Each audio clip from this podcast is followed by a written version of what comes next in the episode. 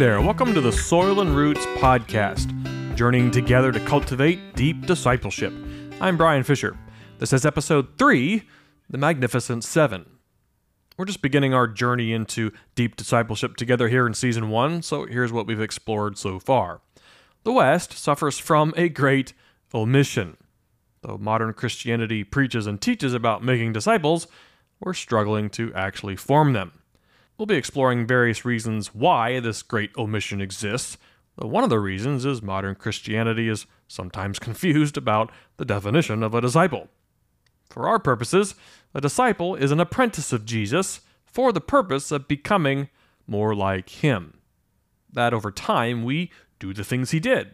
We relate like he relates. We love like he loves. We give like he gives. We hope and expect that through our journey into deep discipleship, our character becomes molded more and more to be like Jesus. Another term for discipleship is character formation or spiritual formation.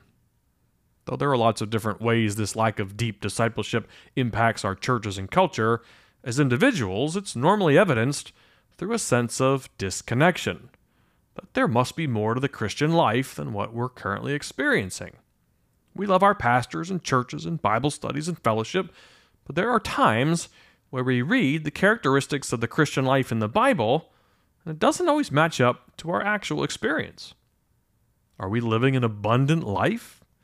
Jesus promised that we would do greater works than he did. Do greater works characterize my life? Am I truly able to forgive my enemies? One of the things that most likely distinguishes Soil and Roots from other really great deep Christian journeys is our excavation into this world of ideas. Theologian Dallas Willard taught that this journey into deep discipleship isn't simply about Christian traditions or even our community groups or our stated beliefs. It's a journey into uncovering the hidden ideas that shape and form us, these often unconscious assumptions and convictions that sit at the very bedrock of our soils. This first season, which runs through episode 13, is focused on helping us just get our arms and hearts around this concept of deep discipleship through the exploration of ideas. And these ideas aren't so much intellectual conclusions as they are our heart's experienced realities. There are hundreds, if not thousands, of ideas, but we're getting our feet wet by exploring just one an idea of the gospel. Is the idea of the gospel buried deep into our hearts solely about Jesus as our personal Savior, or is our idea of the gospel aligned with the gospel of the kingdom? The good news that the King of the cosmos is redeeming and reconciling everything. There's a huge difference between those two ideas, and they have an enormous impact on how we view the world and how we operate in it. So today we're going to dig in a bit more and we're again going to reference the creation picture visual aid, which you can find on the resources tab at soilandroots.org. The creation picture provides some context for how we live and exist in the created order and how these ideas in our hearts form and change. So the outer circle represents all of creation, the mountains represent culture. The tree is you, the trees around you are other people. The roots represent your heart, and your roots are planted in the soil. The soil represents these powerful ideas that govern us, idea systems and how they impact our hearts, soil, and roots. Let's take a brief look at the mountains in the background. The seven mountains are simply a way of describing culture. They're the institutions or the areas in which we all live and operate in some form. The seven mountains are family, church, education, government, media, business, and arts and entertainment. The original concept of the Seven Mountains was developed by Bill Bright of Campus Crusade and Loren Cunningham of Youth with a Mission way back in the 1970s. They've been used and, in some cases, abused ever since. We're not going to abuse them, we're just using them as a way of visualizing culture. Mountains fits well into our nature motif, and the Seven Mountains really do a pretty good job of describing and separating culture into various chunks that we can all understand. When it comes to ideas, these powerful assumptions, the seven mountains are idea factories, and they constantly package and distribute ideas of darkness and ideas of light. They're promoting and attempting to persuade our hearts to embrace their ideas all the time.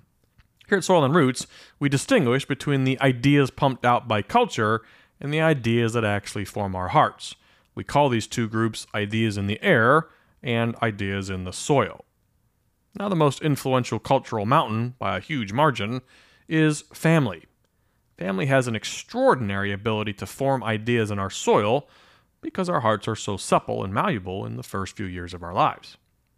So, as we finish up exploring this idea of the gospel today, it's important to consider how the idea of the gospel in our soil was formed.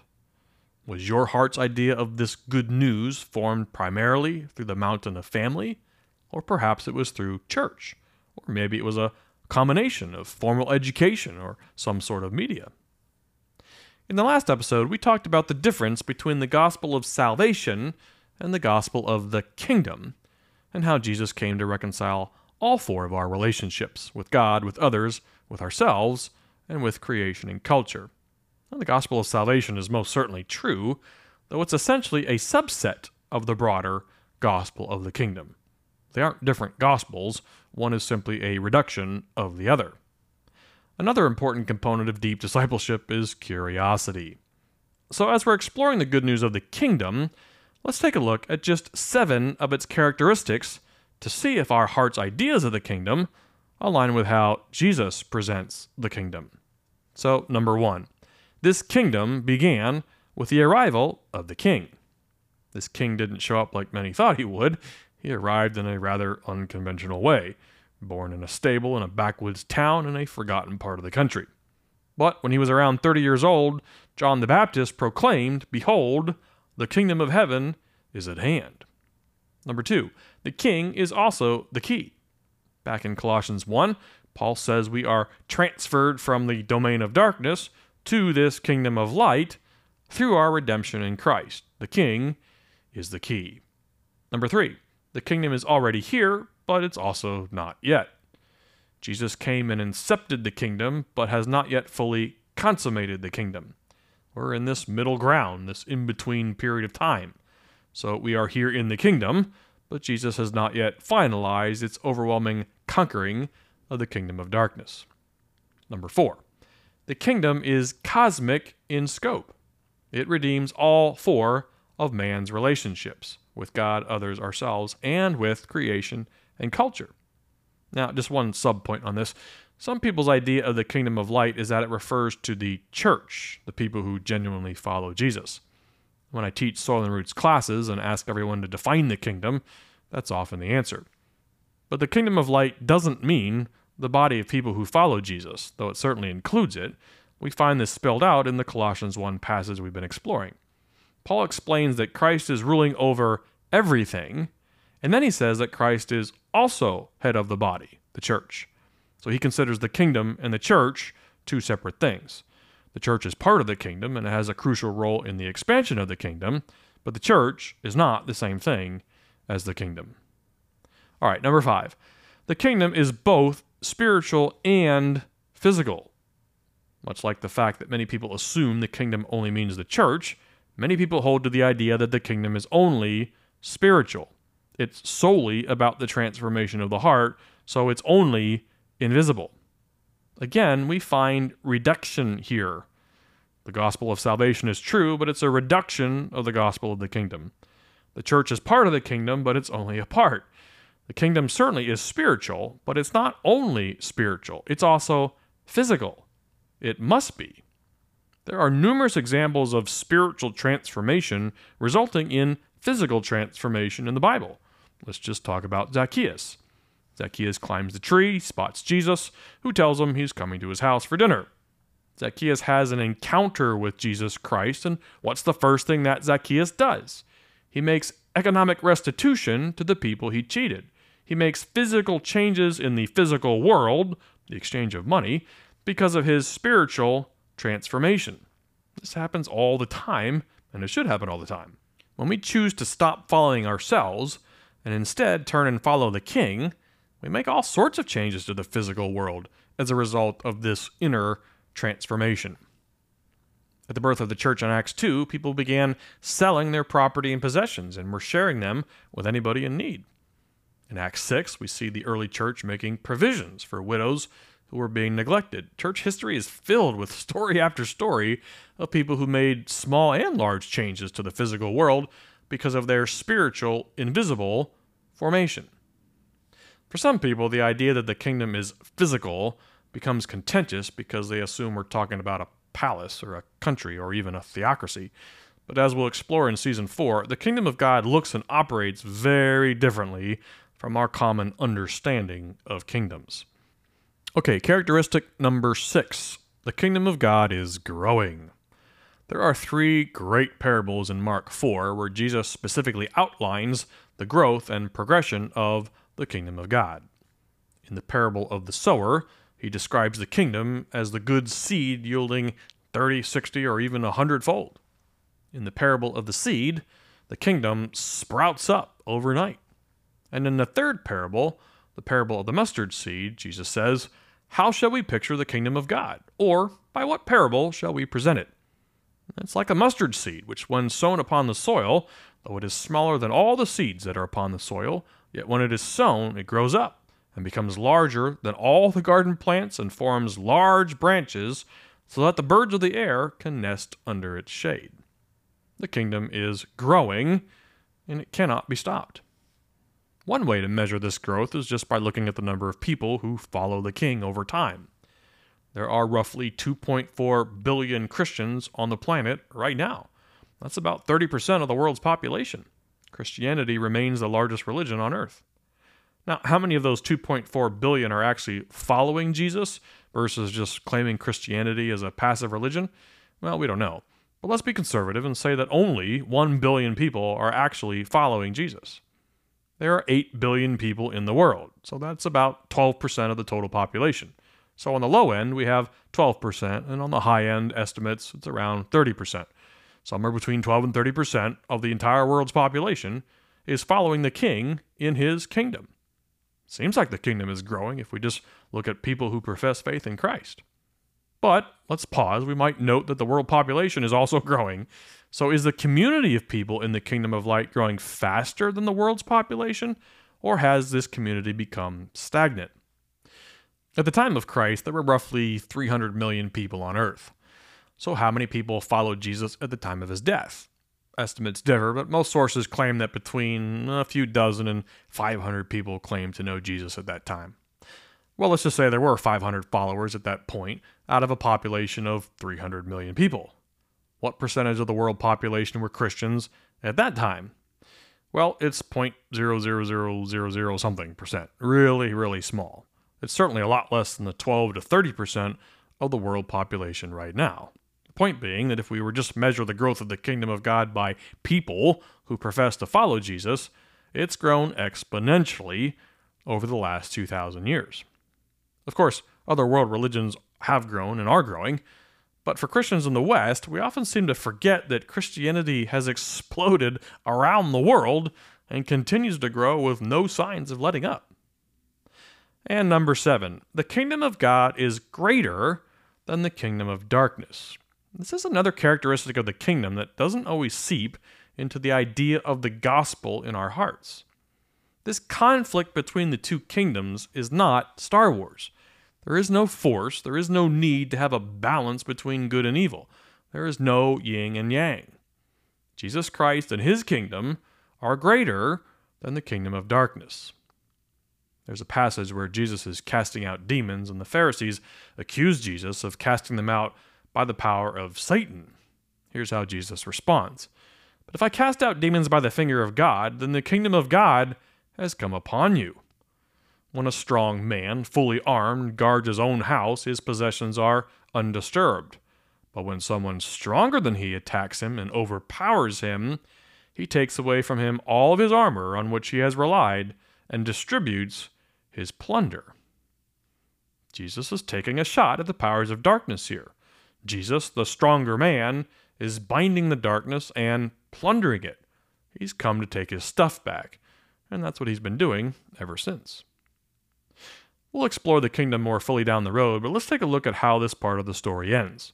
If Jesus incepted the kingdom when he arrived, what happens to it at the end of this age? Paul lays out some information about this in 1 Corinthians 15.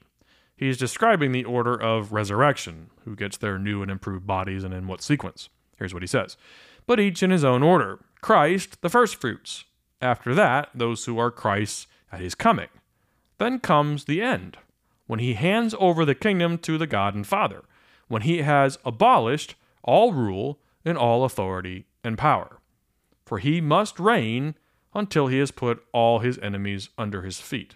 The last enemy to be abolished is death. What is our king doing right now?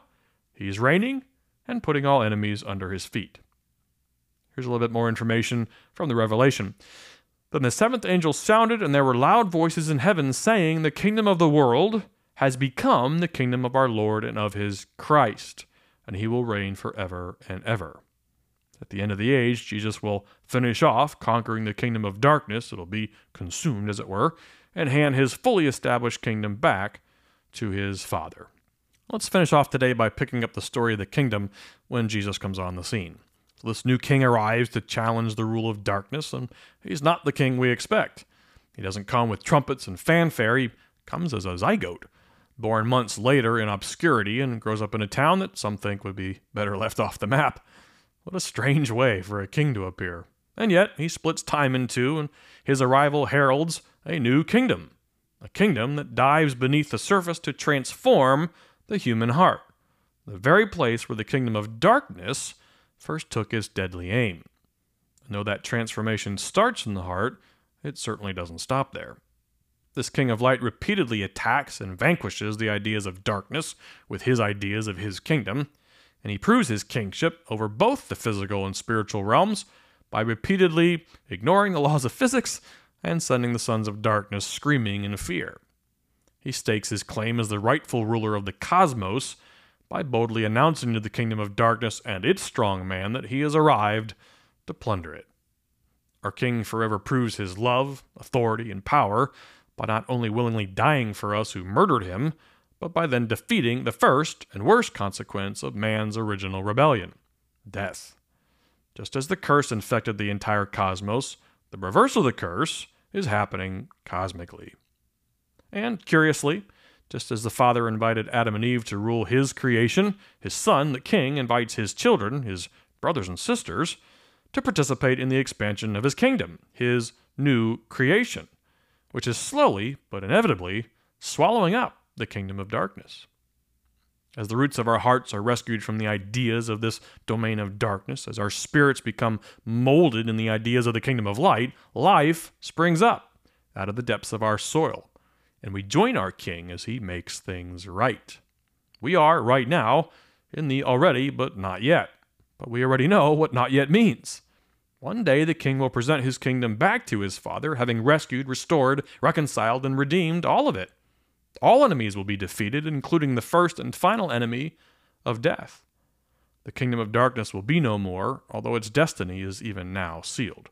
It is, right now, being swallowed up in light, heart by heart, idea by idea. The kingdom of God is growing, expanding, transforming, renewing, and it cannot be contained. This is the good news of the kingdom of God. This is the gospel. Is this the idea of the gospel in which our hearts are rooted? Hey, thanks for listening. If you'd like more information on Soil and Roots, check out the website at soilandroots.org. Have a question or comment, like to explore something, feel free to drop us an email at fish at soilandroots.org, and we'll see you next time.